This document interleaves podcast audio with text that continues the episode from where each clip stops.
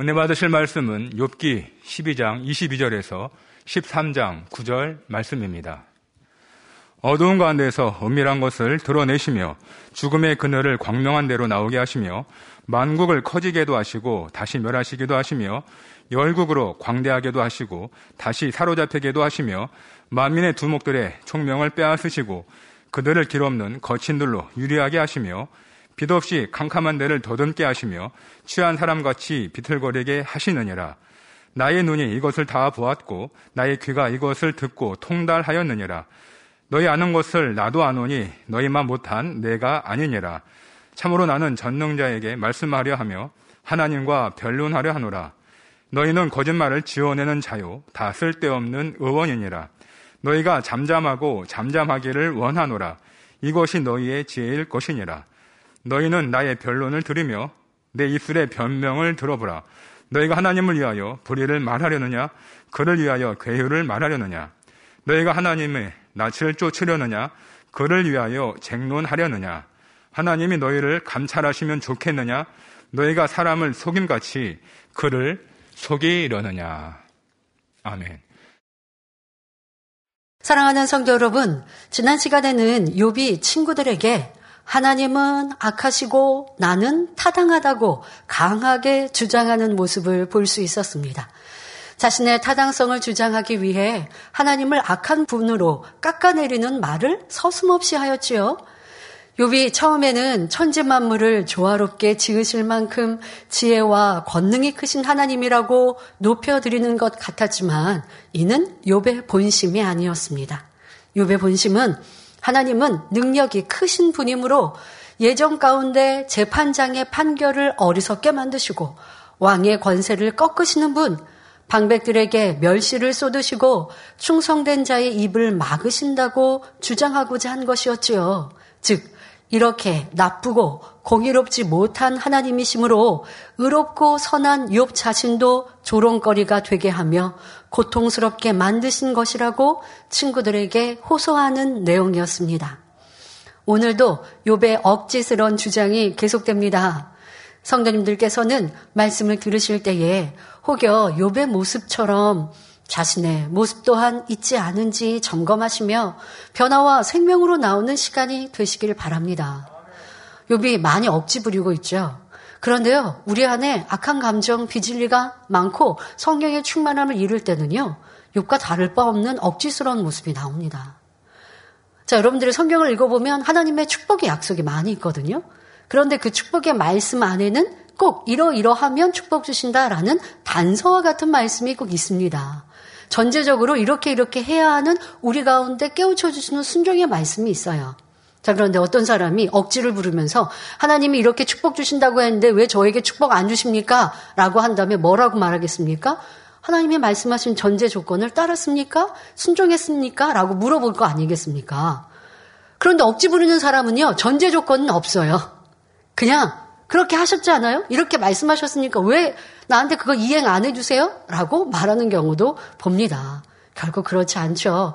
하나님 나라 교회 안에서도 그렇습니다. 우리 모두를 소중히 귀히 하나님은 여겨주시고 또 당의자님께서도 우리를 그렇게 귀히 여겨주셨어요. 그러나 하나님을 더 사랑하고 변화되고 성결되고 믿음이 있는 이들은 교회에서 더 소중히 귀히 사용한다라고 그것은 하나님의 뜻이지 않습니까?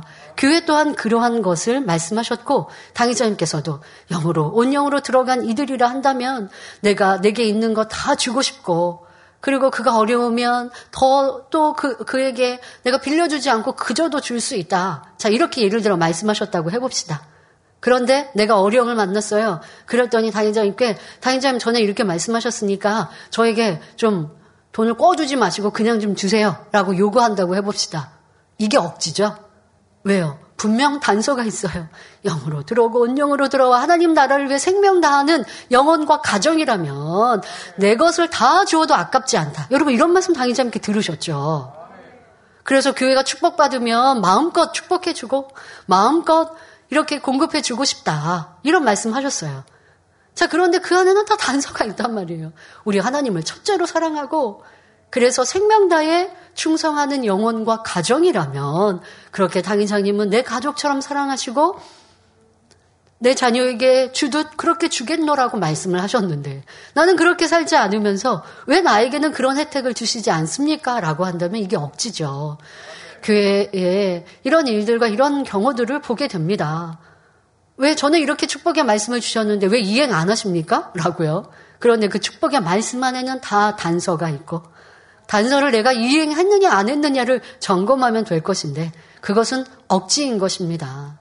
자, 욥의 억지는 좀 다른 모양이죠. 내가 어려움을 죄로 인하여 어려움을 당하는데 하나님이 나를 이렇게 치셨다라고 억지를 부리고 있는데요. 그것이 바로 내 안에 잘못된 신앙의 관점이요. 또 이로 인하여서 시험 반란이 끊이지 않고 있음을 우리는 보고 있습니다. 오늘도 말씀을 통해 욥의 이런 모습이 나에게 있지 않았는가 점검해 보시고요.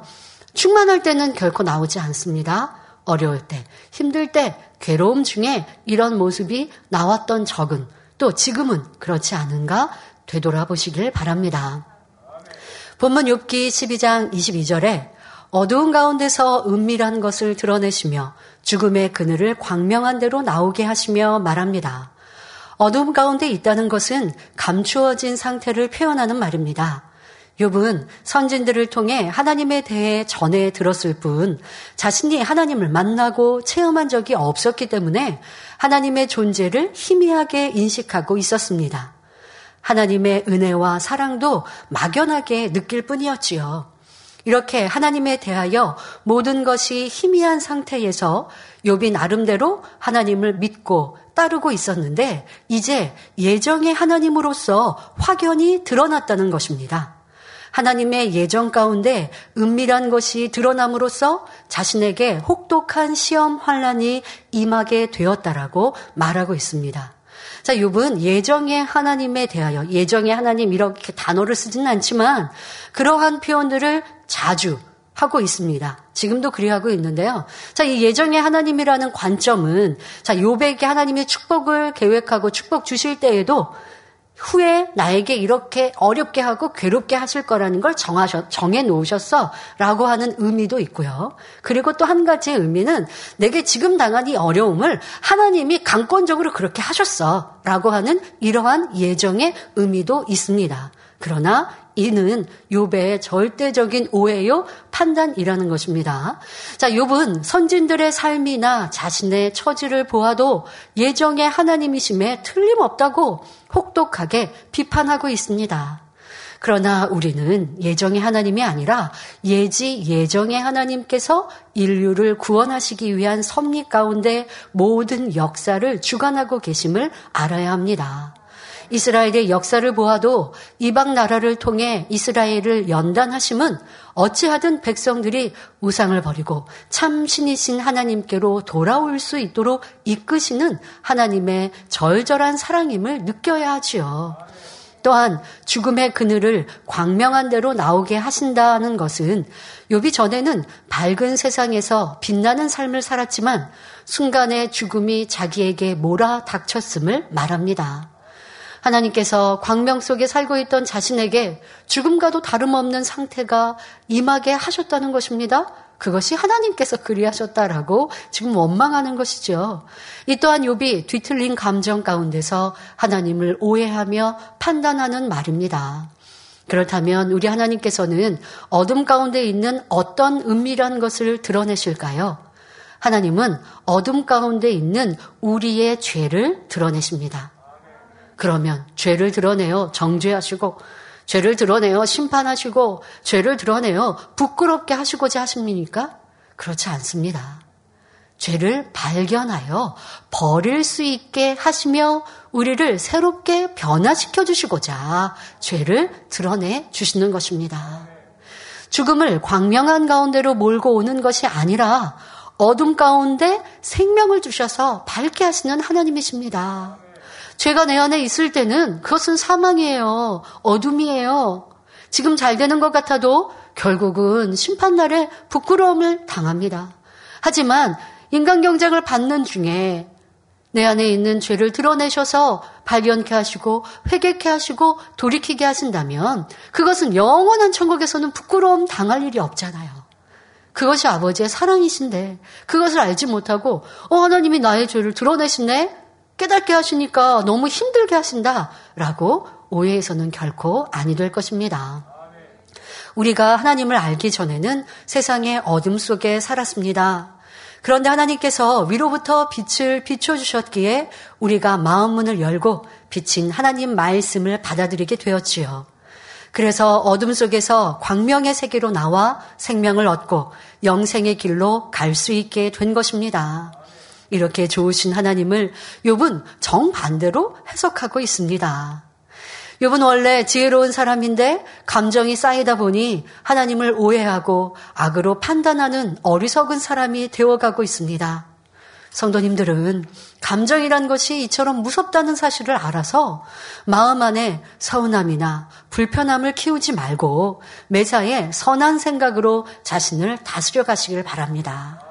욥은 지금 이 불편한 악한 감정, 서운함을 하나님께 대하여 하고 있습니다만은 우리의 삶 속에서는 하나님께 향하지 않는 것 같아도 사람에게 환경에 대하여 많이 그리합니다. 그러나 사람에게 대하여 하는 것 또한도 하나님께 대하여 결국 죄를 쌓는 것이요. 내가 사람에게 했지만 그것은 결국 나를 악하게 만들어 갑니다. 정말 상대방이 나에게 서운한 행동을 했어요. 나를 무시하고 업신 여기는 말을 했고 그래서 내 안에 서운함을 가질 수밖에 없었어요. 그러나 선한 사람은 진리의 사람은 하나님을 사랑하는 사람은 서운케 하는 상황이어도 서운한 감정을 갖지 않고 상대를 이해하려고 하고 서운한 일이어도 그냥 서운함으로 담지 않는 거예요, 여러분. 서운한 일이 없어서 서운할 일이 없는 게 아니라 서운한 일이 있는데 서운함으로 마음에 담아 놓지를 않아요. 아, 저 사람이 힘든가 보다. 어려운가 보다. 예를 들어 욕과 같이 막 쏘아붙이는 사람이 내 앞에 있다면 그 말을 들을 때 아, 어떻게 이렇게까지 얘기할 수 있어가 아니라 아, 저 사람이 너무 힘든가 보다. 그리고 그때 쏘아붙였던 말은 그냥 들어주는 듯 했지만 감정 섞인 말이니까 나중에 그 사람도 후회할 말이니까 잊어버려주면 되잖아요. 그래서 내 마음에 감정으로 남길 필요가 없는 거예요. 그러면 나중에 그 사람을 봐도 싫지 않을 것이고 불편치 않을 것이고 이것이 바로 선입니다. 그런데 내 안에 악이 있으면 누가 서운케 하면 서운할 것이고 불편케 하면 불편할 것이고 그 사람이 서운했던 걸 미안해하거나 불편하게 나를 했던 것들을 돌이켜야 그래야 내 마음이 풀어진다면 하나님 앞에서 참 자녀라 이룰 수 없는 것이요. 그로 인해 그런 서운함을 갖는 내 모습 때문에 연단이 또 오는 것이죠. 그러나 서운한 일이 있어도 서운해하지 않는 사람은 서운한 일이 연단이 되지 않아요. 저 사람이 나를 괴롭게 하네, 힘들게 하네. 그래서 연단이 오지 않는 거예요. 어떤 사람은 연단이 참 많아요. 어려움이 참 많아요. 바, 바로 내가 그렇게 생각하고 있는 거예요. 당의자님 그런 말씀 하셨습니다. 삶 속에 당의자님이 신앙생활하면서 연단이 뭐 그렇게 많이 있었노라고. 하지 않으셨어요. 아버지의 계획하신 커다란 큰 연단들, 이거야 우리가 다 알고 있는 교회적인 연단이었지만, 이런 부분들에 대해서도 연단이라 생각지 않고 가신 것은 내가 선하게, 내가 사랑으로 행하니 상대가 나를 어렵게 해도 내 안에는 어려움으로 다가오지 않는 것이죠.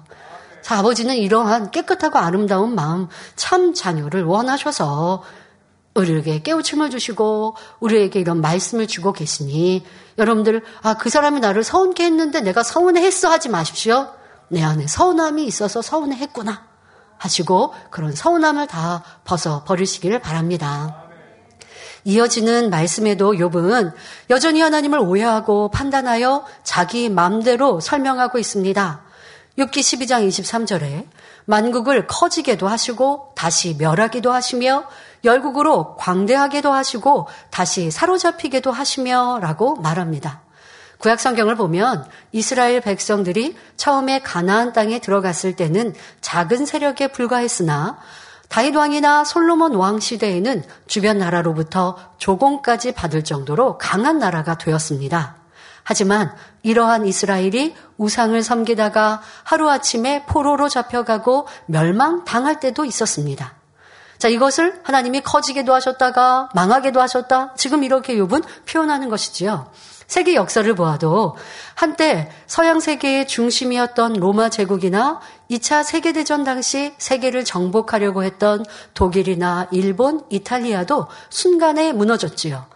그런데 이처럼 한 국가가 흥하고 망하는 것은 하나님께서 만드신 일이 아니며 독재자가 나오는 것도 하나님께서 그렇게 만드신 것이 아닙니다. 그러나 욥은 이 모든 것이 하나님의 예정 가운데 진행된 것이라 말하고 있습니다.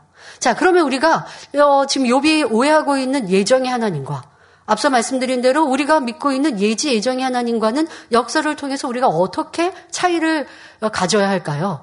우리가 또 기도할 때나 하나님을 묘사할 때 하나님은 역사도 주관하시는 하나님이라고 기도하잖아요. 자, 그런데 지금 말씀드린 대로 나라의 흥망성쇠, 하나님이 그렇게 하시지 않았다라고 합니다. 그러나 이 모든 것들은 또 하나님이 주관하고 계시는 것이에요. 왜요? 정해져 있는 법칙이 있습니다.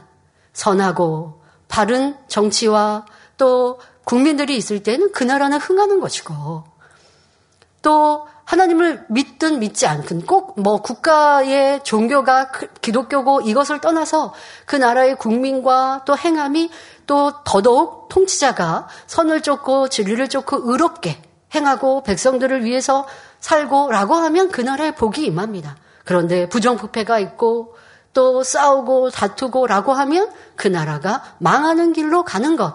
이것이 하나님께서 만들어 놓으신 세계사, 정치, 역사에 대한 룰인 거예요. 법칙인 거예요. 하나님이 이렇게 큰 그림을 그려 놓으시고 그 안에 인생들의 선택에 따라 모든 것들이 진행되어 가고 있습니다. 이스라엘 역사도 어, 어떠합니까? 하나님 말씀대로 순종해 살면 복 주시고 부강한 나라로 높여 주십니다. 그런데 부강한 나라가 됐다가 다시 우상 숭배를 하면 이방 나라를 통해 어려움을 당합니다. 그럼 하나님께서 이방 나라의 통치자에게 꿈에 나타나서 이스라엘을 쳐 이러셨을까요? 하나님이 그렇게 간섭하시는 것이 아니라 큰 그림 안에 규칙을 세우시고 법칙을 세우셔서 그 안에 세계 사 또한도 움직이고 있다는 것입니다. 하나님이 독재자를 만드셔서 세계에 어려움을 갖게 하시고 한 것이 아니라 아무리 독재자가 나타났다 할지라도 그 안에 또 의로운 사람을 세워 놓으셔서 하나님은 그 어려움을 막아가게 하시는 하나님은 악한 사람을 동원하시는 게 아니고 하나님은 선한 사람을 동원하시거든요. 인간 경작의 역사 안에서도 하나님께서 보내시고 하나님께서 주장하시는 분들은 의인들이에요. 근데 인간 인간 경작의 6천 년 속에 경작이 시작되고 4천 년 뒤에는 우리 주님을 보내셨어요. 예수님을 보내실 이 큰 그림을 그리시고 그리고 중간중간에 이스라엘 백성들에게 깨우침을 줄 선지자를 세워 놓으시는 것. 이것은 하나님께서 하나님의 권한 안에 그렇게 이루어 가시면서 이스라엘이 사망으로 멸망을 하나님께 온전히 떠나지 않도록 또 이끌어 가시는 거예요. 그런데 이렇게 역사를 주관하시고 하나님께서 예지 예정하신다라고 하는 것을 잘못 오해해서 악한 사람들을 주관해서 악하게 만드셨다 하면 안 된다는 것입니다. 아, 이때는 세상이 악으로 물들겠구나. 하나님이 아시기에 선한 이들, 의인들을 또한 준비해 놓으시는 분. 이것이 바로 예지 예정의 하나님이십니다. 그렇지 않고 욥이 지금 판단하고 있는 것처럼 하나님께서 악한 사람을 동원하여 선한 사람을 괴롭히시고 그리고 어려운 일들 또한 또 하나님이 막 만드셔서 그렇게 어렵게 해 놓으신다면 우리는 아마 심판하는 하나님 앞에 그 앞에서 맨날 따지고 있을 거예요. 자, 만일 하나님께서 모든 것을 강제로 만들고 결정하신다면 사람들은 본인이 잘못하여 사업이 망해놓고도 하나님의 나를 망하게 만들었다고 원망할 것입니다. 하나님께서 내게 지혜를 주시지 않아서 또는 하나님이 내 계획을 빗나가게 하셔서라고 실패의 원인을 하나님 탓으로 돌릴 것입니다. 더욱이 사람이 죄를 지은 후에도 회개할 필요 없이 하나님께서 예정 가운데 나를 죄짓게 만드셨습니다. 라고 하면 되지요.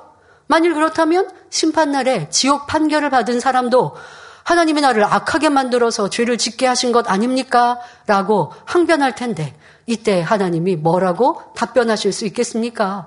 그렇다면 결코 천국과 지옥을 나누시고 심판하실 수가 없어요. 그러니 하나님은요, 그 정하신 법칙을 어기시는 분이 아니에요. 한 번 어기시면 사람들이, 아니, 원수마귀 사단이 하나님 그거 어기셨잖아요. 라고 한단 말이에요. 그렇게 꼬투리를 잡히면 하나님께서 어찌 정확하게 심판하시는 하나님이 되겠습니까? 그러니 하나님은 공의의 하나님이요. 정확하게 심판하시는 하나님입니다. 죄인을 들어 권능 주시지 아니하겠다. 죄인의 기도를 듣지 않으시겠다 하신 그대로 역사하시는 하나님입니다. 그런 하나님을 우리는 결코 오해해서는 아니 되어지죠. 자, 욥은 뒤틀린 감정 가운데 하나님을 오해하고 판단하며 점점 더 어리석은 생각으로 치달아가고 있습니다. 이처럼 마음에 감정, 악이 있으면 그 생각을 사단이 주관함으로 점점 더 악으로 치달아갑니다. 앞서서 마음 안에 우리 불편함, 서운함 갖지 말라 말씀드렸는데요. 자, 그것이 있으면 어떤 상황을 만날 때 사단이 내 생각을 통하여 마음의 서운함, 불편함을 드러나게 한단 말이에요. 그래서 내 마음 안에 서운해하고 불편해하는 그런 비질리 악을 선택하는 것입니다. 그러니 우리는 항상 진리의 말씀으로 무장하여 사단이 주는 생각을 물리쳐야 하겠습니다. 마음 안에 비질리가 있을 때 사단이 육신의 생각을 통하여 여러분들의 이 생각을 통하여 마음의 비질리를 주관한다. 여러분들 대입에 듣고 있지 않습니까? 그 내 마음에 있는 근본에 그래서 오늘은 여러분들의 이 본성 속에 있는 악, 또 요배, 비호까지 들어주셨는데요. 마음 안에 서운함이 있으니, 불편함이 있으니, 감정이 있으니, 환경을 만날 때에 사단이 생각을 통해 역사하더라는 것입니다. 그런데 지금 욥은 이 생각으로 역사하는 사단의 역사를 끊지 못하고 계속 받아들이고 있으니까 점점 점점점 있을 수 없는 말들, 하면 안 되는 말들을 해 나가고 있고 계속 틀린 말을 하고 있는데도 제어되지 않고 있어요. 자동차에는 브레이크, 제어 장치가 있잖아요. 브레이크가 망가지면 사고가 나죠. 자, 악으로 악으로 받아들이면 사단의 주관을 받아들이면 브레이크가 망가진 자동차와 브레이크가 망가진 열차와 다를 바가 없어서 사망으로 치달아가는 것입니다. 여러분 삶에, 여러분 생각에 내가 판단하고 정죄함으로 성령의 역사를 받지 못하고 예배하고 기도해도 은혜가 없고 성령의 충만함이 없고 신령한 진정으로 예배하려고 하는데도 말씀이 깨달아지지 않고 들어도 그냥 한 길로 듣고 흘러버려지고 있고 왜요? 내 삶 속에 사단의 역사 속에 육신의 생각을 계속하여 받아들이고 있기 때문에 그것은 불평, 불만, 원망, 판단, 정죄 이러한 것들이 사단을 나에게서 올무잡고 놓아주지 않고 있고 나는 벗어나고 있지 못하고 있고 또 내 생각이 얼마나 잘못되어 있음을 깨우치지 못하고 있는데요. 자, 요배 이 말씀을 통해 우리는 나의 생각이 얼마나 어리석은지 잘못되었는지 알아서 혹여 브레이크가 고장 났으면 어떻게 해요? 내가 이제 빨리 고치고 또 더더욱 어떤 방법으로도 멈춰야죠. 멈추는 방법이 뭐라고요? 우선은 입을 제어하시고 내 입에 자갈을 물어서 이제 찬양하는 입술, 기도하는 입술 외에는 내 입에 말을 줄이리라, 말수를 줄이리라. 이것부터 노력해 가시면 되겠습니다. 그래서 욕과 같은 어리석음으로 달려가지 마시길 바랍니다. 이어서 욥은 12장 24절, 25절에 만민의 두목들의 총명을 빼앗으시고 그들을 길 없는 거친들로 유리하게 하시며 빛 없이 캄캄한 데를 더듬게 하시며 취한 사람같이 비틀거리게 하시느니라 말하고 있습니다. 자, 여기서 두목이란 단체의 우두머리, 지도자, 통치자, 장수 등을 의미합니다. 주 안에서는 주의 종이나 일꾼들이 이에 해당하지요. 어떤 조직의 머리가 되기 위해서는 총명해야 합니다. 지혜가 있어야 하고 생각하는 것이 빨라야 하며 그러면서도 사려가 깊고 매사에 신중하며 실수가 없어야 하지요. 이러한 총명이 사라진다면 두목의 자격을 잃어버리게 됩니다. 욥은 자신도 모든 자의 선생이었으나 하나님께서 총명을 빼앗아 버리니 지금은 아무것도 아닌 자가 되었음을 비유로 설명하는 것입니다. 그리하여 하나님은 욥을 빛없이 캄캄한 데를 즉 사망의 골짜기를 헤매게 하시며 방황하게 만드셨다고 말하고 있습니다.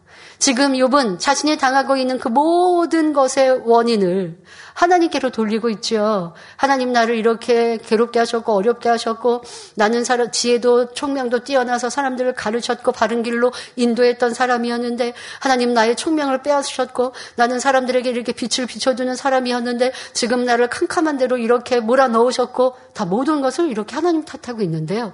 저는 이 말씀을 대하면서요. 아닌데 우리가 내가 하나님을 떠났기 때문에 지혜롭지 못했고 어려움을 당했고 괴로움을 겪었는데 라는 생각을 다시 한번 해보게 됐습니다. 저만 하더라도 제 무슨 세상에서 내보일 것 나타낼 것이 무엇이 있습니까? 그런데 하나님의 능력이 제게 임하시면 이렇게 귀한 말씀도 전할 수 있고 하나님의 권능도 나타내고 선포할 수 있습니다. 제가 주변에 있는 분들에게는 그런 말을 합니다.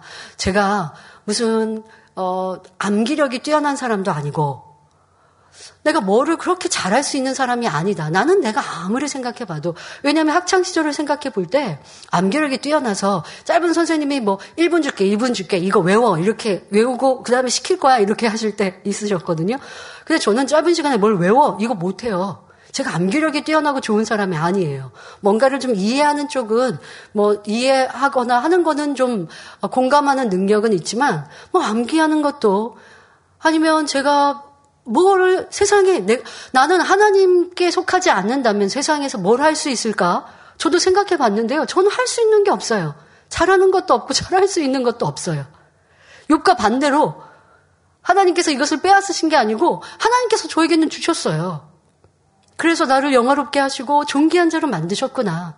저뿐만이 아니죠. 저 여러분 모든 하나님의 자녀들은 하나님께 속하면 하나님 손에 붙들리면 지혜도 지식도 뛰어날 수 있고 하나님 안에서나 세상에서도 도리어 머리든 자가 될 수 있습니다.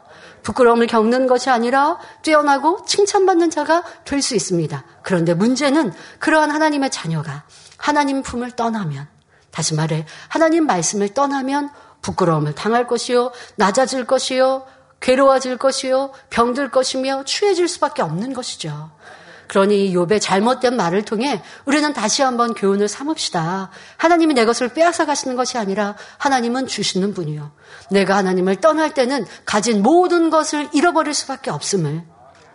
그리고 내가 가진 것 또한 후 불어버리면 다 날아가는 거예요. 아무 쓸모 없는 거예요. 그러나 하나님이 주시면 가장 가치 있고 복되고 아름답다라는 것을 깨달아 우리는 더 하나님의 품 안에 깃드는 복된 사람이 되어야 할 것입니다. 자, 욥은 자신을 술 취한 사람처럼 비틀거리고 그렇게 비틀거리도록 하나님께서 만드셨다고 말하고 있습니다. 자, 그런데 술 취한 사람의 비유하고 있는 이 비유는 아주 적당한 비유입니다. 지금 설명하겠습니다만은 그런 어, 나는 술 취한 나를 하나님이 술 취한 사람처럼 이렇게 만드셨다. 비틀거리게 하셨다라고 하는 이 표현은 지금 욥의 상태를 말하고 있는데 문제는 하나님이 그렇게 만드신 것이 아닌데 지금 욥은 하나님을 탓하고 있는 것이죠. 자, 그러면 욥이 왜 술 취한 사람 같이 비틀거리는 것이 맞을까요? 자, 지난 시간에 살펴본 내용과 연결해 보면 욥은 하나님의 전능하심과 위대하심을 인정하며 옳은 말을 하는 것 같다가 언제 그랬느냐는 듯이 또 정반대로 하나님을 나쁜 하나님으로 말하는 것을 우리는 들어보았습니다. 욥이 옳은 말을 할 때는 선한 사람인 것 같다가 지금처럼 옳지 않은 말을 주장할 때는 악한 사람처럼 보입니다. 마치 술에 취한 사람처럼 이리 비틀, 저리 비틀하는 모습이지요. 술에 취한 사람이 걸어가는 모습을 보면 갈지자로 비틀거리면서 걷습니다. 그런데 정작 본인은 비틀거리고 있다고 생각하지 않지요. 본인은 정신이 또렷해서 목표를 향해 똑바로 걷는다고 생각합니다. 그러니 옆에 있는 사람이 그 사람을 보면서 아, 왜 그렇게 술에 취했어? 좀 똑바로 걸어. 그러다 다치겠어. 하고 말하면 취한 사람은 뭐라 그래요? 나 멀쩡해. 안 취했어. 나 지금 똑바로 걸어가고 있는데 왜 자꾸 나를 비틀거린다고 해? 라고 하면서 갈지자로 걷는. 자, 이렇게 답변한단 말이에요. 이게 술 취한 사람처럼 비틀거리고 있는 사람. 내가 지금 무슨 말을 하는지도 모르고 어떤 행동을 하는지도 모르면서 나는 옳다고 하는 사람. 이게 바로 욥의 모습과 같습니다. 자, 욥도 이렇게 비틀거리며 걸어가는 사람과 같이 말하고 행동하고 있지 않습니까? 그러니 친구들이 너는 죄인이야. 악해. 라고 했을 때 욥은 도리어 반대로 나는 죄인이 아니라 의롭고 선하다. 너희들이 악하다. 하나님이 나를 이렇게 만드신 것이다. 라고 말하는 것입니다. 꼭 취한 사람과 취하지 않는 사람의 말다툼과 같지 않습니까? 욥은 아직도 자신의 상태를 깨닫지 못하고 오히려 이렇게 술 취한 사람의 비유까지 들어가면서 예정의 하나님으로 나쁜 하나님으로 만들어가고 있습니다. 자, 그런데 여러분들의 신앙생활 속에는 욕과 같은 술 취한 사람과 같았던 이러한 모습은 없었습니까? 이, 이 말했다. 저 말했다. 아, 이, 어, 이건 좋다고 말했다가 또 다음에는 싫다고 말했다가 자, 이런 것들이 얼마나 하나님 앞에 합하지 못한 모습이었는가. 라고 하는 거. 그러면 안 되는데. 좋은 하나님을 했다가 나쁜 하나님이 됩니까? 그럴 수 없죠. 좋은 교회에 있다가 나쁜 교회가 됩니까? 아, 나는 전에 이 재단에 만나, 목자를 만나, 이렇게 의학으로 각으로 안 되는 질병을 치료받았어. 그리고 치료받은 간증을 하면서, 그런데 나쁜 교회야. 이거 뭐 앞뒤가 뭐가 안 맞잖아요. 술 취한 사람이 앞뒤 안 맞는 말처럼. 내가 지금 그런 말은, 그런 모습은 아니었나? 그러면 욥과 다를 바가 무엇이 있었나? 이것이 바로 연단을 자초하였던 악한 마음과 모습이었구나. 연단 받을 수밖에 없었던 내 모습이었구나. 라는 것을 알아야 할 것입니다.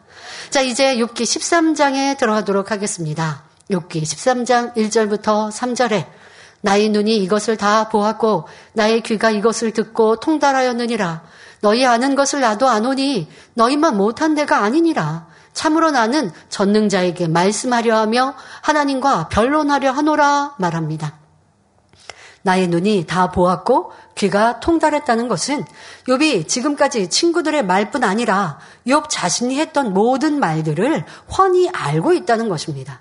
자, 그런데 사실 욥은 자신이 했던 말을 훤히 알고 있는 게 아니었죠. 왜요? 앞서 했던 말과 뒤에 말이 틀리고 이런 말 저런 말 하고 있는 자신 또한 알지 못하고 있는데요. 지금 나는 다 알고 있어. 너희가 뭐, 뭐 말하고 하는지도 알고 있고 말하는 의도도 다 알고 있고 내가 했던 말도 난다 알고 있어. 하고 있는 표현입니다.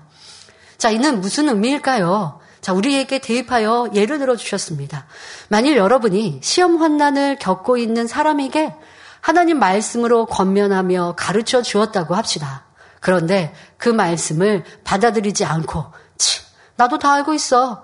예전에 이미 다 들었고, 눈으로 보았고, 성경도 수십 번 읽고 통달해서 다 알고 있다고, 라고 답변한다면, 이는 얼마나 큰 교만함입니까?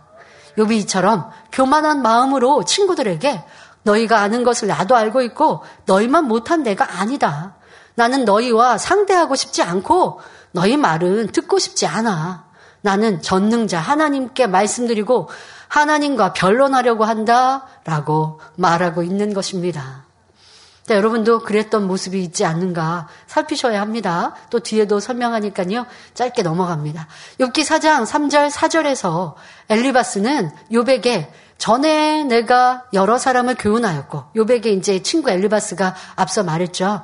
전에 내가 여러 사람을 교훈하였고 손이 늘어진 자면 강하게 하였고 넘어져 가는 자를 말로 붙들어 주었고 무릎이 약한 자를 강하게 하였거늘 하고 말했습니다. 그만큼 욥은 많은 사람을 가르치고 연약한 사람들을 도와주는 등 덕스러운 삶을 살았기 때문에 이러한 자신이 친구들보다 당연히 더 낫다고 말하는 것입니다. 그동안 욥의 친구들은 욥을 사랑하기에 어찌하든 욥이 깨우쳐서 하나님 앞에 바로 서기를 바라는 마음으로 권면했습니다. 그런데 욥은 친구들의 권면을 듣지 않고 점점 더 빗나가고 있습니다. 왜냐하면 친구들이 온전함 속에서 권면한 것이 아니라 감정 속에서 권면했기 때문입니다. 욥은 자신보다 낫지 못한 친구들을 신뢰할 수가 없었습니다. 믿음의 형제들 간에도 대화할 때 이런 경우를 볼 수 있습니다. 예를 들어 두 사람이 있는데 한 사람은 평소에 언어와 행실이 바르지 못하고 덕이 없으며 정직하지 못합니다. 반면 다른 한 사람은 항상 행실이 반듯하고 단정하며 약속을 잘 지킬 뿐만 아니라 범사에 본이 된다고 합시다. 이 둘 중에 어떤 사람의 말을 신뢰할까요? 두 사람이 똑같은 진리의 말씀으로 권면한다 해도 대부분 전자의 말은 수용하기가 어렵지만 후자의 말은 흔쾌히 받을 것입니다. 왜요? 항상 진실한, 신실한 삶을 살면서 말하는 사람의 권면, 그런 사람의 말은 쉽게 듣게 되는 것이죠. 이렇게 말씀을 지켜 행하는 사람의 말일수록 권면이라도 때로는 귀에 듣기에 아픈 좀 마음에 찔리는 지적이라 할지라도 감사와 아멘으로 받을 수 있습니다. 자, 마찬가지로 욥은 친구들이 온전하지 못하니 그들의 말을 받지 못하고 있습니다. 자, 그러면 여러분들도 누군가 권면할 때 속으로 아유, 자기나 잘하지. 지금 그렇게 욥이 하고 있다는 겁니다. 그럼 이게 잘하는 거라고요? 성경은 또 이에 대해서도 답해주고 계십니다. 예수님께서는 말씀대로 행하지 않으면서 입술의 말만 그럴듯하게 하는 바리새인들을 책망하신 후 제자들에게 마태복음 23장 3절에 저희의 말하는 바는 행하고 지키되 저희의 하는 행위는 본받지 말라 말씀하셨습니다. 그러므로 우리는 악한 사람의 행위는 본받지 말아야 하지만 그가 하는 말이 진리라면 아멘하고 받을 수 있는 겸손함을 이루어야 합니다. 그런데 그렇지 않고 교만한 사람은 어떻다고요? 아유, 자기부터 잘하지. 한다든가 상대를 보면서 아유, 지적할 거리가 떠오른다면 이는 교만한 마음이라는 것이고 욕과 같이 잘못하고 있는 것이에요. 그러나 어쨌든 친구들도 행하면서 말하고 있는 것이 아니기 때문에 욥의 마음을 변화시키지 못하는 이러한 부족함도 있는 것이고요. 자, 지금까지 욥의 말을 살펴보면 계속하여 갈팡질팡하고 있음을 알 수 있습니다. 지난 내용을 살펴보면 욥은 9장에서 하나님께 부르짖는다 해도 하나님은 듣지도 않으신다고 했으며 설사 하나님이 듣고 대답하셨을지라도 자기는 믿지 않겠다고 하였습니다. 그러니까 하나님께서 아니야 나한테 말씀하신 거 아닐 거야 라고 그렇게 말했거든요. 6기 9장 14절에 하물며 내가 감히 대답하겠으며 무슨 말을 택하여 더불어 변론하랴. 하나님께 뭐, 내가 뭐 어떻게 변론할 수 있겠어? 라고 앞서선 그렇게 말했어요. 즉, 자신이 어떻게 하나님과 변론할 수 있겠느냐고 했었거든요. 그런데 이렇게 본인이 말한 것은 싹 잊어버리고, 이제 와서는, 본문에, 이제 와서는 하나님과 변론하겠다고 말하고 있지 않습니까? 자, 왜 욥은 이처럼 말에 일관성이 없이 이랬다 저랬다 하는 것일까요? 이는 욥이 자신의 마음을 알지 못하고 입에서 나오는 대로 생각나는 대로 말하고 있기 때문입니다. 자, 그러면 여러분 생각나는 대로 말하는 것이 잘하는 것일까요? 그렇지 않습니다. 이 생각을 앞서 말씀드린 대로 사단이 주관하니까요. 원수마귀 사단이 내 생각을 주관하기 때문에 내가 뭔가 번뜩 떠올랐어. 아니면 내 감정, 기분이 나빴어. 저 이게 사단의 역사니까. 떠오르는 생각대로 아니면 느껴지는 감정대로 그렇게 말해버리면 나중에 후회할 것이고 그리고 평상시에는 나 그렇게 생각하지 않았는데 문득 떠오르는 말 때문에 사람 사이가 벌어질 것이고 또 어려움을 겪게 되는 것이죠. 그러니까 여러분들이 말을 할 때 그냥 떠오르는 말, 생각나는 말, 이런 말을 하면 어리석은 자가 되는 것이고 실수가 나오게 됩니다. 입술을 꼭 지키셔야 되고요. 음, 아니고 그런데 평상시에 어, 많이 생각했던 말인데 라고 하는 것도 성령의 음성이 아닌 육신의 생각, 마음 안에 있는 비진리를 가지고 계속 오랫동안 생각한들 그것이 무슨 진리요 오름이 되겠습니까? 틀린 것이죠. 그런 것도 그러니까 기준은 진리인가 비진리인가예요. 선과 악인가 하나님이 원하실까 안 원하지 않으실까지 내가 많이 생각해봤어는 소용이 없어요, 여러분. 가끔은 어느 분에게 사명을 드리거나 할 때 어, 생각해 볼게요 라고 하실 때가 있어요. 그러면 어, 생각해 보시지 말지. 생각하지 말지. 그냥 아멘 하지. 왜? 생각하는 그 생각이 사단이 주관하고 있고 사단의 역사를 받을 터인데 아니면 또 기도해 볼게요 라고 하시잖아요. 그러면 기도해 보는 그 기도가 내가 성령의 음성을 들으면서 기도할 수 있다면야 그런 답도 안 했겠죠. 아멘 했겠죠. 내가 성령의 음성을 듣지 못하면서 기도한다면 그게 정말 기도일까요? 아니면 내가 생각을 내 유익에 따라 이걸 할까 말까 생각하는 시간을 벌고자 하는 것일까요? 불순종하기 위해 하는 말이 많이 있던 것, 우리의 신앙생활 속에 찾아보고 내 생각이 얼마나 두려운지 내 생각으로 옳다 했던 그런 표현과 말이 담이 될 수 있음을 알아야 합니다. 자, 이번 지금 그냥 생각 나는 대로 입에 떠, 입에 그냥 나오는, 입을 벌리면서 나오는 대로 하고 있는 말. 이것이 잘못되어 있습니다. 자, 그리고 지금 우왕좌왕하고 있죠? 자, 이 우왕좌왕하는 간사한 마음이 있음을 욥은 입술의 말로 드러내고 있는 것입니다. 성도 여러분, 욥의 모습이 나와 상관이 없다 생각할 것이 아니라 혹여 내 마음은 그렇지 아니한지 또 내 삶에는 이러한 모습이 있지 않았는지 살펴보시기 바랍니다. 우리 주변에서도 자신이 한 말을 기억하지 못하는 경우가 얼마나 많이 있습니까? 어떤 사람은 같은 내용을 가지고 어제는 이렇게 말했는데 오늘은 전혀 다르게 말합니다. 이는 처음부터 거짓말 하였거나 아니면 본인이 말한 것을 잊어버린 경우일 것입니다. 우리가 어떤 말을 할 때는 마음에서 우러나는 말을 해야 하고 생각 속에서 나오는 대로 말하면 안 됩니다. 생각 속에서 나오는 대로 말하니 그 말을 기억하지 못하는 것입니다. 내가 했던 말을 기억해야죠. 그래서 그걸 지키고자 하고 이행해야죠. 그리고 상대방하고 그렇게 해야 대화가 되고 상대방이 나를 신뢰할 수 있잖아요. 근데 내가 했던 말을 상대방은 기억하는데 나는 잊어버렸어요. 그러고선 또 어떻게 하는 줄 아세요? 내가 언제 그런 말 했냐고 이렇게까지 따져 묻잖아요. 그러면 그 사람은 얼마나 그 삶 속에 비진실한가? 막 내가 했던 말도 잊어버리고 그냥 나오는 말대로 생각나는 대로 말하고 이런 사람과는 가까이 할 수가 없는 거예요. 자, 요비 지금 이런 말 저런 말 갈팡질팡하는 말 이런 사람 비진실한 사람이고 이런 사람과 여러분들이 함께하면 또 같이 어려움을 당할 수 있고 그런 사람들의 말을 귀 기울였다간 여러분들이 죄악을 마음에 담을 수 있고 판단 정지의 말을 담을 수 있습니다. 그러니까 이런 것들을 잘 살필 수 있어야 되고 또 내 안에서도 그런 모습들이 있다면 아 지금 내가 성령 충만하지 않구나. 그리고 내가 은혜가 떨어졌구나. 지금 쓸데없는 말들을 많이 내고 있구나.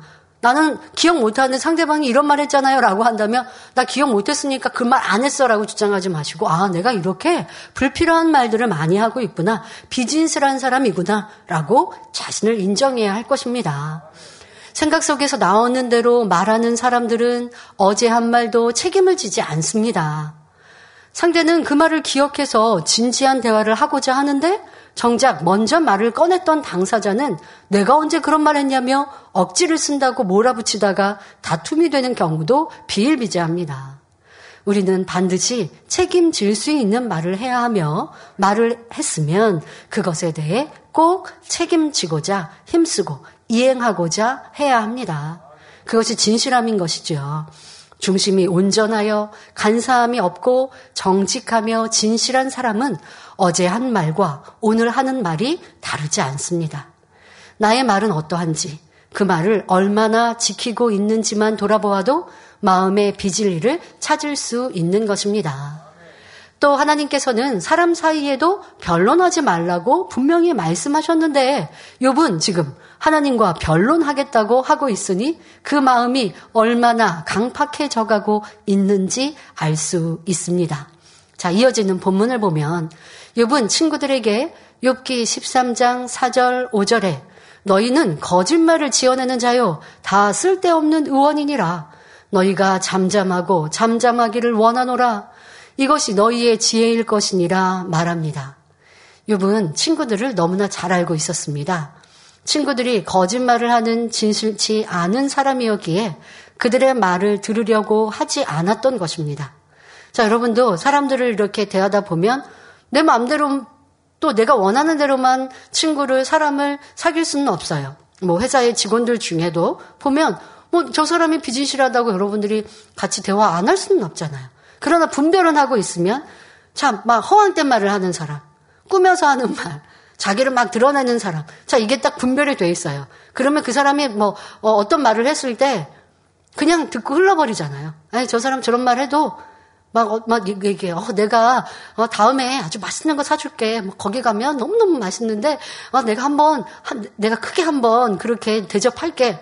근데 그 사람은 그런 말을 그냥 항상 흘려서 하는 말이 하는 사람 그러면 에 하고 말아요. 왜? 전에도 그렇게 말을 했는데 이행하지 않았거든요. 괜히 기대했다가 나만 손해 봤거든요.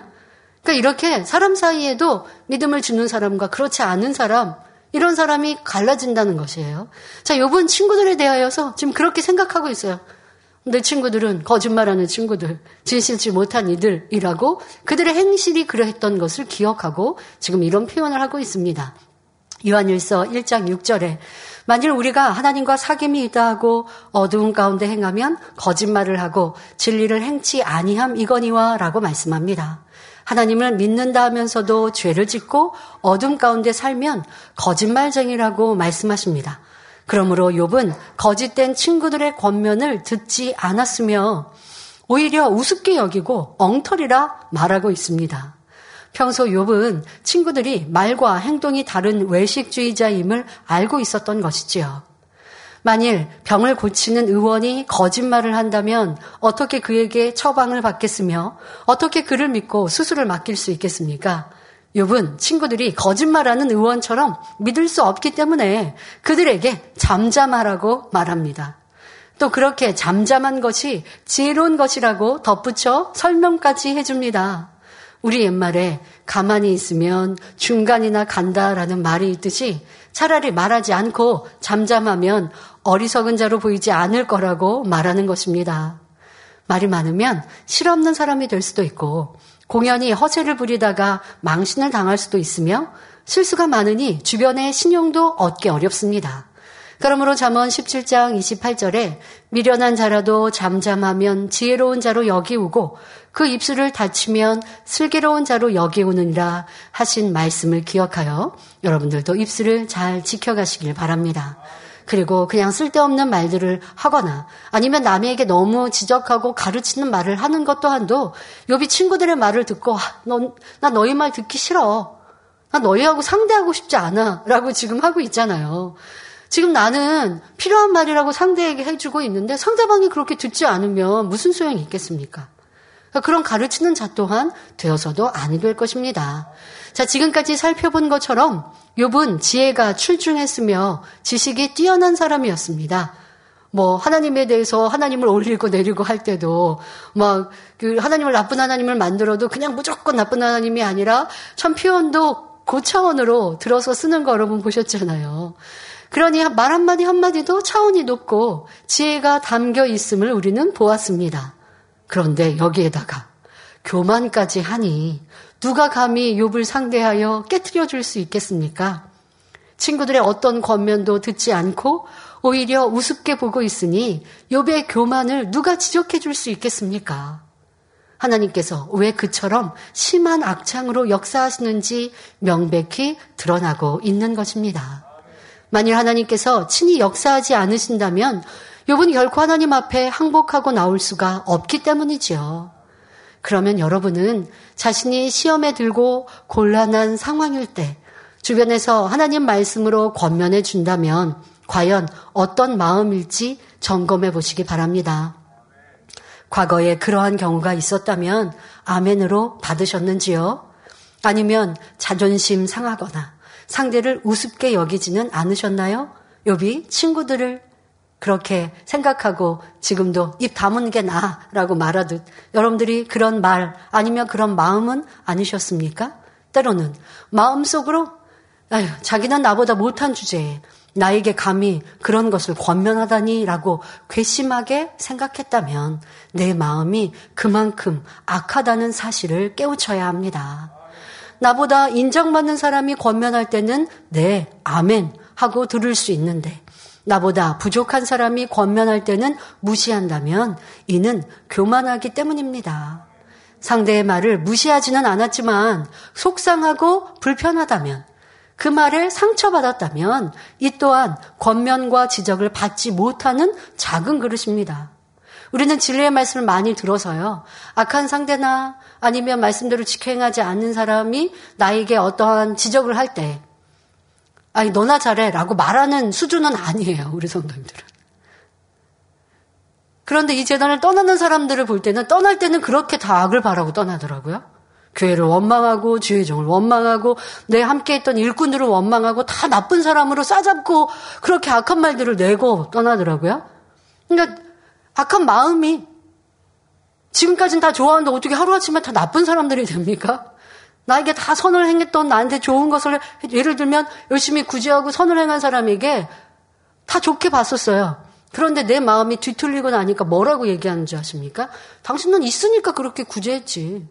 당신은 그렇게 누, 가지고 있으니까 구제한 거지. 라고 전에는 칭찬했던 말이 이제는 이상한 말로 말을 하는 이런 악한 사람들도 봅니다. 자, 그러면 그런 사람들과 우리가 변론하겠습니까? 변론하지 않죠. 그냥 마음이 심히 힘든가 보다 하고 듣고 말죠. 근데 문제는 듣고 그걸 내가 상처를 받을 필요는 없잖아요. 악한 사람의 말에 왜 상처를 받습니까? 그 또한 내가 마음 그릇이 작은 것이고 그런 연단의 시간이 필요한 거예요. 상처받을 필요도 없는 거예요. 지금 말, 지금 욥이 이랬다, 저랬다, 좋은 하나님이었다, 나쁜 하나님이었다, 라고 말하고 있는 이 욥이 이 악 때문에 연단을 받고 있다라고 설명하고 있잖아요. 그리고 우리의 모습도 돌아보자라고 했습니다. 그런데 우리는 나도 돌아보지만 아 교회적인 연단의 때를 보니까 야 사람이 정말 그렇더라. 함께 웃고 행복하고 즐겁고 충만하다라고 했는데 어느 순간에 보니까 모든 게 다 전에 좋았던 게 나쁜 게 돼버리는 이런 모습. 이건 뭐지 하고 여러분들이 놀라셨어요. 근데 이게 바로 사람의 모습이라는 거예요. 그러니 우리가 그런 걸로 보고 상처 입을 필요도 없고 이상하다 할 필요도 없고. 아니 저 사람이 저는 영인 줄 알았는데 왜 그래? 그럴 필요도 없고. 원래 영은 변하지 않는 것이지만 우리는 알지 않습니까? 목자의 생광신으로? 그 믿음을 받은 것을. 그 믿음을 이룬 것을. 그 공간 안에 있을 때는 정말 내가 변화의 힘이 능력이 주어져서 변화되어졌음을. 그런데 그 공간에 공간을 아버지가 벗기시고 나니 그러니 내 안에 남아 있었던 잡초가 자라나 웅성한 숲이 돼버려서 아 저렇게 악을 바라는 사람이 되었구나 그 사람을 판단할 것이 아니라 나도 그런 모습이 있을 수 있구나 그러니 이러한 본성 속에 있는 근본의 악까지 아니 조금이라도 남아 있는 육의 흔적까지 벗어버려야겠다라는 내 모습으로 교훈을 삼아야 할 것이고요. 바로 이 욥기의 말씀을 우리는 연단할 때에 그대로 보아왔고 나 자신을 통하여 발견할 수 있었습니다. 그러면 발견했던 그 모든 것들을 온전히 벗어버립시다. 아, 저 사람은 왜 그래? 할 필요도 없는 것이고, 악한 말들을 통하여 내 안에 힘들어 할 필요도 없는 것이고, 괴로워할 필요도 없는 것이요. 그 모습은 권면과 지적을 받지 못하는 작은 그릇임을 보는 것이지요. 누구의 입에서 나왔든지 상대의 말이 진리라면 겸손하게 받아들일 수 있어야 복된 사람이며 진정 하나님을 사랑하는 사람입니다. 자, 오늘은 요배 어, 이런 어, 지금 친구들에게 하는 말, 또 어, 하나님께 대하여 하는 말들을 통하여서 욥이 얼마나 교만한 모습인지를 여러분 말씀드렸습니다. 어, 자신은 옳고 친구들은 다 나쁘고 친구들이 이렇게 진리대로 행치 못하였으니까 너희는 거짓말하는 자고 나는 너희의 말을 들을 수 없고 이제 나는 너희들하고는 상종도 안 할 거고 하나님께 직접 내가 따져 묻겠다. 그런데 분명 따져 묻으면 변론하지 말라 말씀 하나님 말씀에 어긋났으니 이 얼마나 악한 모습인데 여러분, 그런 자신을 발견하지 못하고 있습니다. 사랑하는 성도 여러분, 우리의 모습, 나의 모습이지 않습니까? 자, 이러한 내 모습, 또 내 신앙생활, 또 지난날의 이런 내 모습들을 여러분들이 다 찾아서 회개하고 그리고 더 변화되는 우리가 되어야 할 것이고요. 오늘 말씀의 제목과 같이 무엇보다 내 안에 교만함으로 인하여 얼마나 겉면의 말들을 나는 듣지 못하였는가. 또 상대를 판단하고 또 싫어했던가라는 것도 점검하시고 돌아보시고 이제는 우리가 진리의 말이라 하면 무엇이든 감사로 받고 변화될 수 있는 겸손한 사람이 되어야 할 것입니다. 말씀 상고하시면서 함께 기도하시겠습니다. 좋으신 아버지 하나님 감사합니다. 욥이 오늘은 교만함의 극치를 달려 나쁜 하나님으로 몰아가는 것뿐 아니라 하나님과 이제 변론하겠다까지 말합니다. 또 욥이 스스로를 하나님께서 나에게 술 취한 자와 같이 갈팡질팡하게 만드셨다 했지만 그것은 곧 욥이 선택한 것이었고 의 모습임을 볼 수 있습니다. 마음의 불편함이 서운함이, 악이 이런 말도 내고 저런 말도 내고 좋은 것도 또 싫어지는 이러한 악한 모습들 바로 우리 인생의 모습입니다. 연단할 때 왜 사람들은 이런 모습들로 변개하는지요. 그러나 이런 모습들이 내 모습이었음을 보았사오니 변화되길 원합니다. 변개하는 자가 아니라 진실한 자가 되길 원합니다. 어떤 불리익이 되어도 우리가 진실한 입술이 되어야 하고 내가 한 말은 지켜 행해야 하는데 여분 그렇지 못하면서도 나는 내가 한 것은 내가 말한 것은 다 기억한다. 이렇게까지 말하니 얼마나 어리석은지요. 이러한 욥의 모습은 나의 모습임을 깨우쳐 아버지께서 원하시는 변화로 온전히 나아지는 성도님들 인하여 이제는 계획하신 놀라운 축복을 받기에 부족함이 없는 우리 모두가 되게 하여 주옵소서 감사드리며 우리 주 예수 그리스도 이름으로 기도하옵나이다. 아멘. 당 회장님의 환자를 위한 기도를 받겠습니다. 아픈 곳이나 연약한 곳 위에 손을 얹고 기도 받으시고 아프지 않은 분들은 가슴에 손을 얹고 마음의 소원을 위해 믿음으로 기도 받으시기 바랍니다. 할렐루야 전능하신 사랑의 아버지 하나님 이 시간 기도 받는 모든 성도님들 위해 안수하여 주옵소서 GCN과 인터넷과 화상을 통해 기도 받는 지 교회와 지 성전 그리고 전 세계 하나님의 자녀들 위에도 시공간을 초월하여 역사하여 주시기를 원합니다. 믿어지는 믿음을 주시고 부정적인 생각과 의심의 세력을 물리쳐 주옵시며 모든 시험 환란도 물리쳐 주옵소서. 머리부터 발끝까지 오장육부, 뼈, 마디마디, 온몸의 신경, 조직, 세포 등 아픈 곳마다 성령의 불로 태우시고 근본의 빛으로 역사하여 주옵소서. 예수 그리스도의 이름으로 명하노니 원수마귀 사단 모든 질병 균 연약함아 물러가라 빛이 여임하라 모든 불치 난치병도 성령의 불로 태워 깨끗하게 역사하여 주옵소서. 말라리아를 비롯한 모든 풍토병도 물리쳐 주옵소서. 감기, 기침, 열, 몸살, 독감 등 각종 유행성 질병도 다 물러가라. 어떠한 유행성 질병 균도 틈타지 않게 지켜 주옵소서. 위암, 폐암, 간암, 유방암 자궁암, 대장암, 피부암 등 각종 암과 에이즈, 백혈병, 뇌졸중, 고혈압, 저혈압, 심장병, 폐병, 위장병, 당뇨, 부인병, 피부병, 갑상선, 질환과 모든 염증도 깨끗게 하여 주옵소서. 소아마비, 중풍, 관절염, 디스크도 온전케 하여 주옵소서. 요통, 두통, 신경통을 비롯한 모든 통증은 사라질지어다. 간질, 자폐증, 우울증, 조울증, 노이로제 등 모든 정신 질환도 물러가라. 모든 마비된 것도 풀어지고 일어나 걷고 뛸지어다. 눈도 잘 보이게 하옵시고 귀도 잘 들리게 하여 주옵소서. 소경은 눈을 뜨고 기머거리는 들으며 벙어리는 말할지어다. 각종 사고 후유증도 깨끗게 하시고 부러진 뼈도 붙여 주옵소서. 화상 입은 것도 온전케 하옵소서. 화기야 물러가라. 열도 물러가라. 아버지 흉터도 나지 않게 역사해 주시기를 원합니다. 마약을 비롯하여 각종 약물과 독극물 중독도 깨끗함을 입을 지어다. 죽은 신경과 세포가 살아나며 죽은 자도 살아나게 하여 주옵소서. 잉태어 축복도 주시기를 원합니다. 잉태 축복을 받으라 예수 그리스도의 이름으로 명하느니 원수막이 사단을 하늘 공중 곳에 잡은 악의 영들아 물러가라. 그의 사자들도 물러갈지니라. 이 땅의 악한 영, 더러운 영, 거짓되고 간사한 영, 이간질하고 미혹하는 모든 어둠들은 물러가라. 모든 흉악의 결박을 풀고 어둠아 물러가라. 빛이 여 임하라. 아버지 하나님 부르짖어 기도할 수 있는 능력을 주시고 죄를 버리고 성결될 수 있는 능력을 주옵소서. 영혼이 잘됨 같이 범사에 잘되게 하시고 가정의 복음화도 이루어 주시기를 원합니다. 한 주간도 모든 사고와 재앙으로부터 지켜주시고 불통이 없는 형통한 삶을 살 수 있도록 축복해 주옵소서.